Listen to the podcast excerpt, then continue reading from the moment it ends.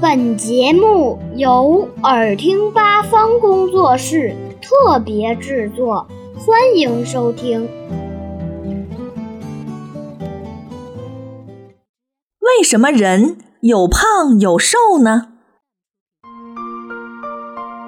在我们身边，常常会看到有的人很胖，有的人很瘦。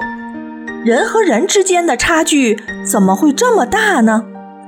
有人说，胖的人喜欢吃零食，但也有些瘦的人总吃零食，可他们的体型为什么如此不同呢？造成人体型胖瘦的原因，一部分来自家族遗传，比如有的家族全都腿长，有的家族全都胳膊长，胖和瘦都是在这个基本体型上变化的。另一方面，饮食和运动也影响人的胖瘦。有的人吃的多又不爱运动，脂肪堆积多了就变得很胖；有的人不爱吃饭，又像得了多动症一样动个不停，肯定胖不起来。不过，人的体型也是可以发生改变的。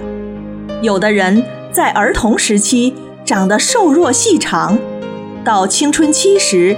饮食过度或缺乏运动，突然就变胖了。有的人小时候胖乎乎的，青春期一过，反而身材变得挺拔，魅力十足。别以为少吃饭就会减肥而有个好身材，那样只能营养不良，容易生病。运动才是硬道理。通过运动，可以让多余的脂肪转变成肌肉。人看上去就匀称结实，有个好身材。